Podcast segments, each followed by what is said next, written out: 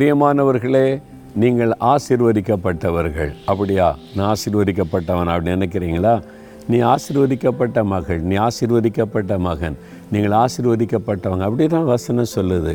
அப்படியா, ஆண்டவர் என்ன சொல்கிறார் பாருங்கள். 115ஆம் சங்கீதம் 15ஆம் வசனத்தில், வானத்தையும் பூமியையும் படைத்த கர்த்தராலே நீங்கள் ஆசீர்வதிக்கப்பட்டவர்கள்.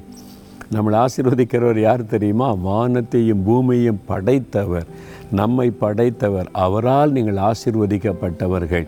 அவரிடத்தில் என்ன ஆசீர்வாதம் இருக்குது? அவர்கிட்ட என்ன ஆசீர்வாதம் இல்லை? ஆவிக்குரிய ஆசீர்வாதம், சரீர சுகம் என்கிற ஆசீர்வாதம், செல்வம் என்கிற ஆசீர்வாதம், பேர் புகழ் என்கிற ஆசீர்வாதம், சமாதானம் என்கிற ஆசீர்வாதம், நிம்மதி என்கிற ஆசீர்வாதம், ஞானம் என்கிற ஆசீர்வாதம், சொல்லிக்கிட்டே போகலாம். அவர்கிட்ட இல்லாத ஆசீர்வாதமே இல்லை. உங்களுக்கு என்ன ஆசீர்வாதம் வேணும்?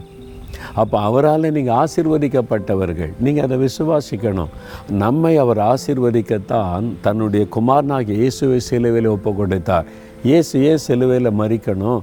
நம்முடைய சாபத்தை ஆசீர்வாதமாய் மாற்றி எல்லா விதத்தில் நம்மை ஆசீர்வதிக்க, ஆத்மாவிலே சமாதானம், சரீரத்திலே சுகம், உலக வாழ்க்கையிலே ஒரு குறைவில்லாத ஒரு வாழ்க்கை, இந்த ஆசீர்வாதத்தை நமக்கு கொடுக்கத்தான் சிலுவையில் ஒரு ரத்த சிந்தி மறித்தார்.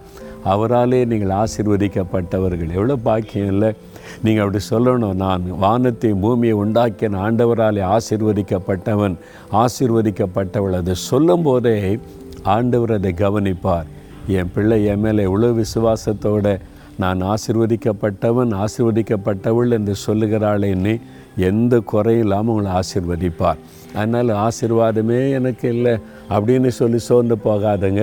ஆண்டவர் உங்களை ஆசீர்வதிக்கிற தேவனாக கூட இருக்கிறார். இப்போ சொல்கிறீங்களா, நான் வானத்தையும் பூமியை உண்டாக்கின கர்த்தராலே ஆசீர்வதிக்கப்பட்டவன், ஆசீர்வதிக்கப்பட்டவள், என்னை ஆசீர்வதித்து கொண்டிருக்கிற தேவாதி தேவனுக்கு ஸ்தோத்திரம், ஸ்தோத்திரம். இயேசு கிறிஸ்துவின் நாமத்தில் ஆமேன், ஆமேன்.